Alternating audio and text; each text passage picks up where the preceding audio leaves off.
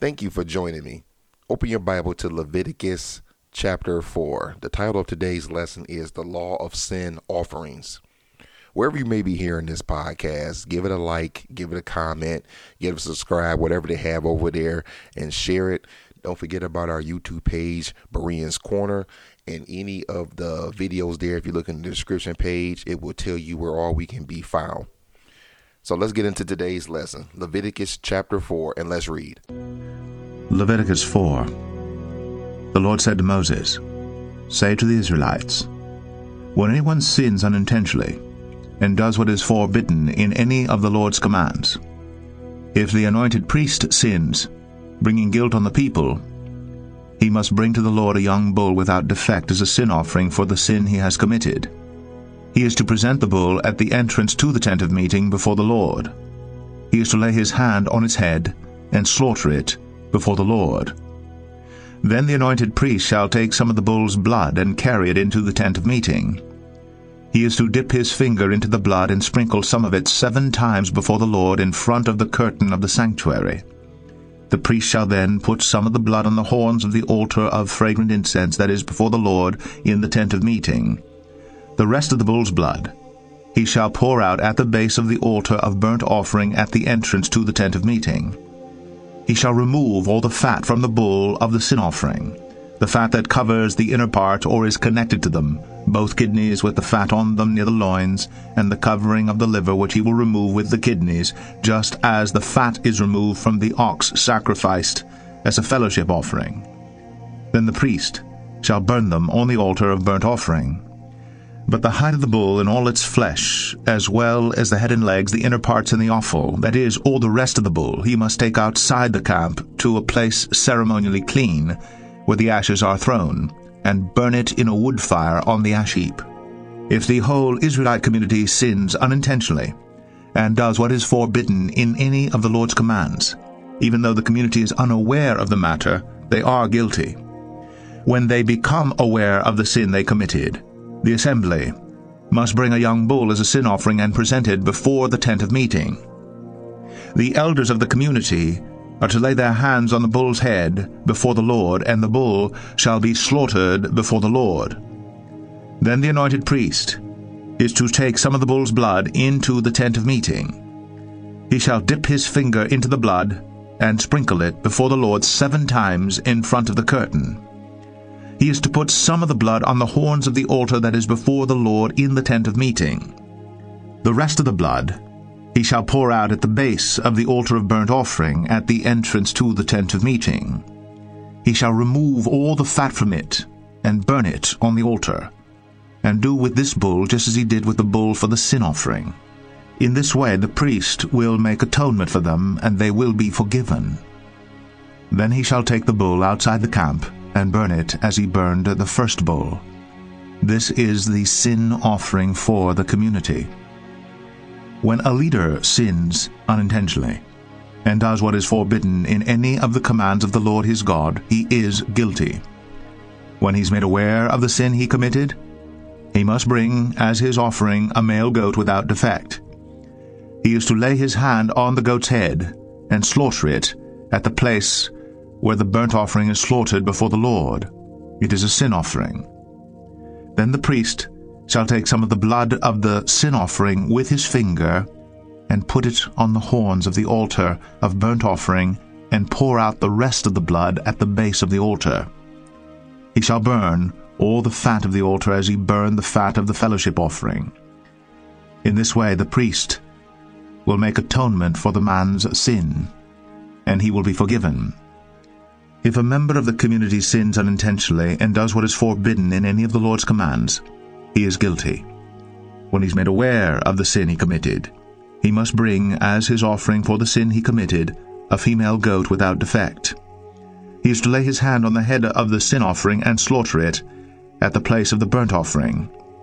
Then the priest is to take some of the blood with his finger and put it on the horns of the altar of burnt offering and pour out the rest of the blood at the base of the altar. He shall remove all the fat, just as the fat is removed from the fellowship offering, and the priest shall burn it on the altar as an aroma pleasing to the Lord. In this way the priest will make atonement for him, and he will be forgiven. If he brings a lamb as his sin offering, he is to bring a female without defect. He is to lay his hand on its head and slaughter it for a sin offering at the place where the burnt offering is slaughtered. Then the priest shall take some of the blood of the sin offering with his finger, and put it on the horns of the altar of burnt offering, and pour out the rest of the blood at the base of the altar. He shall remove all the fat, just as the fat is removed from the lamb of the fellowship offering, and the priest shall burn it on the altar on top of the offerings made to the Lord by fire. In this way the priest will make atonement for him for the sin he has committed, and he will be forgiven. The last time we were together, we looked at the peace/fellowship offerings. Today we will look at the sin offerings. The main point of this chapter is that the people of God and the place of God need to be free of sin. There are 35 verses in this chapter that we will break down in 5 sections. Section 1, we are introduced to the sin offering. We see this in verses 1-2. Then the Lord spoke to Moses, saying, "Speak to the sons of Israel." So that's our introduction. We see who is talking. The Lord spoke to Moses, and we see who is talking to Moses, the Lord. Section 2. The high priest's sin offering. We look at this in verses 3-12. We actually jump back to verse 2. So let's just say 2-12. Speak to the sons of Israel, saying, if a person sins unintentionally in any of the things which the Lord has commanded not to be done and commits any of them, if the anointed priest sins so as to bring guilt on the people, then let him offer to the Lord a bull without defect as a sin offering for the sin he has committed. And he shall bring the bull to the doorway of the tent of meeting before the Lord, and he shall lay his hand on the head of the bull and slay the bull before the Lord. Then the anointed priest is to take some of the blood of the bull and bring it to the tent of meeting. And the priest shall dip his finger in the blood and sprinkle some of the blood 7 times before the Lord in front of the veil of the sanctuary. The priest shall also put some of the blood on the horns of the altar of fragrant incense, which is before the Lord in the tent of meeting. And all the blood of the bull he shall pour out at the base of the altar of burnt offering, which is at the doorway of the tent of meeting. He shall remove from it all the fat of the bull of the sin offering, the fat that covers the entrails, and all the fat which is on the entrails, and the 2 kidneys with the fat that is on them, which is on the loins, and the lobe of the liver, which he shall remove with the kidneys, just as it is removed from the ox of the sacrifice of peace offering. And the priest is to offer them up in smoke on the altar of burnt offering. But the hide of the bull and its flesh with its head and its legs and its entrails and its refuse, that is all the rest of the bull, he is to bring out to a clean place outside the camp, where the ashes are poured out and burned in on the wood with fire. Where the ashes are poured out, it shall be burned. Now, I want to make sure that we didn't speed past verse 3. If the leader sins, he can bring guilt on the people. Just in case, let's go back and look at verse 3 again. If the anointed priest sins so as to bring guilt on the people, then let him offer to the Lord a bull without defect as a sin offering for the sin he has committed.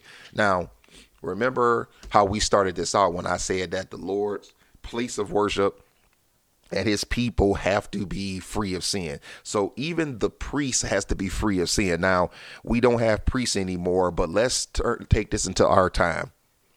Your pastor, yes, the Lord is saying that your pastor has to be free of sin. It doesn't mean that he's sinless, because we all know that no one is sinless. No one is free from sin. No one goes around their whole life without sinning. No one goes without having to repent.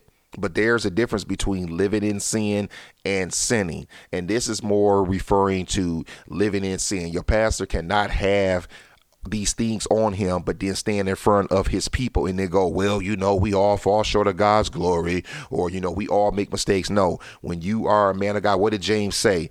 Be careful of those of you who want to teach, because you will be held to a higher standard. The Lord holds his man to a higher standard. Let's move on to section 3, the sin offering of the congregation. We see this in verses 13 through 21. But before we get there, I want to point out something. The word congregation in verse 13, where we're going to start, that refers to the people who had legal responsibilities. The word assembly refers to all the people. So I want to put that in your ear as we get started. The sin offering of the congregation, verses 13 through 21.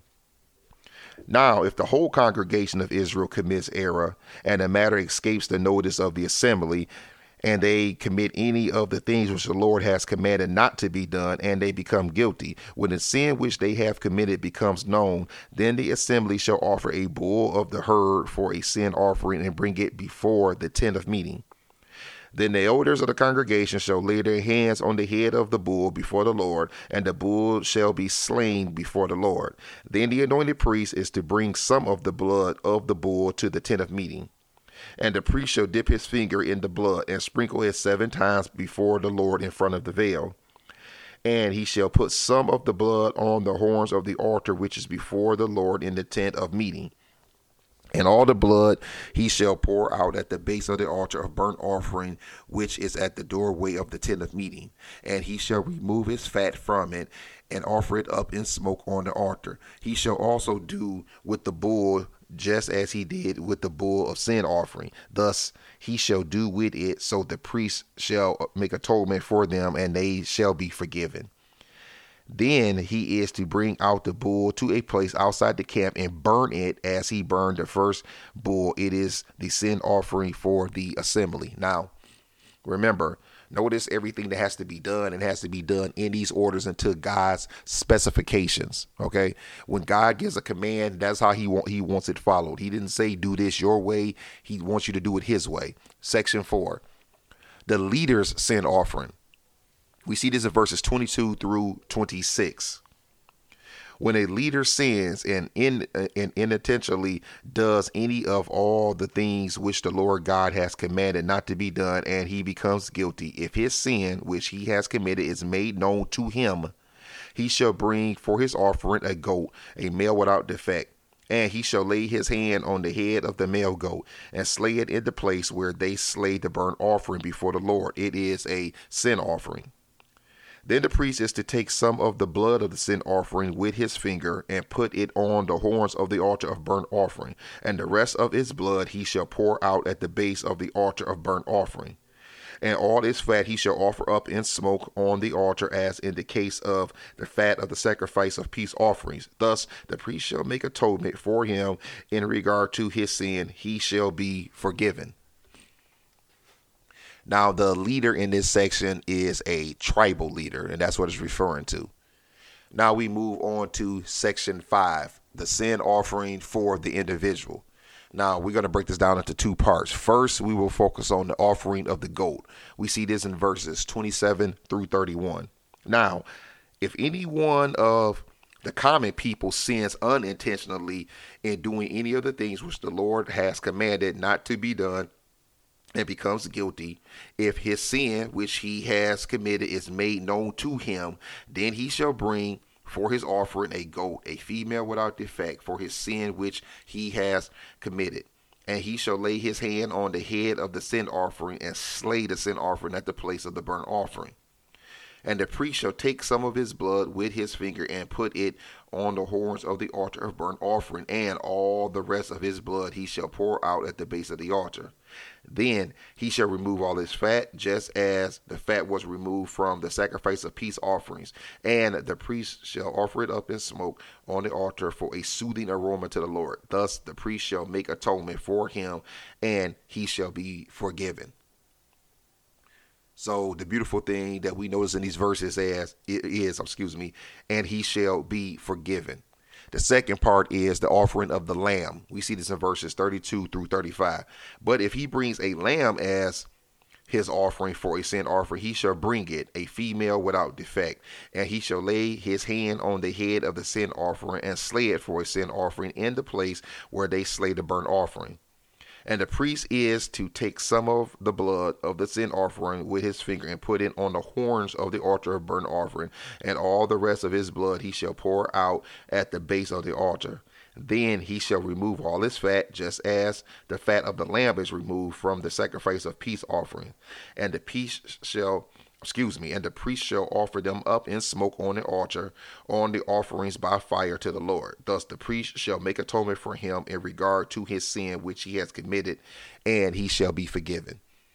Once again, the beautiful part is, and he shall be forgiven. Now, don't get this, the thing that we need to understand here is that in this time, it was a lot of blood that had to be shed for sin to be forgiven, but there was a better sacrifice that was going to be coming a few thousand years later. And we thank the Lord for Jesus Christ every day.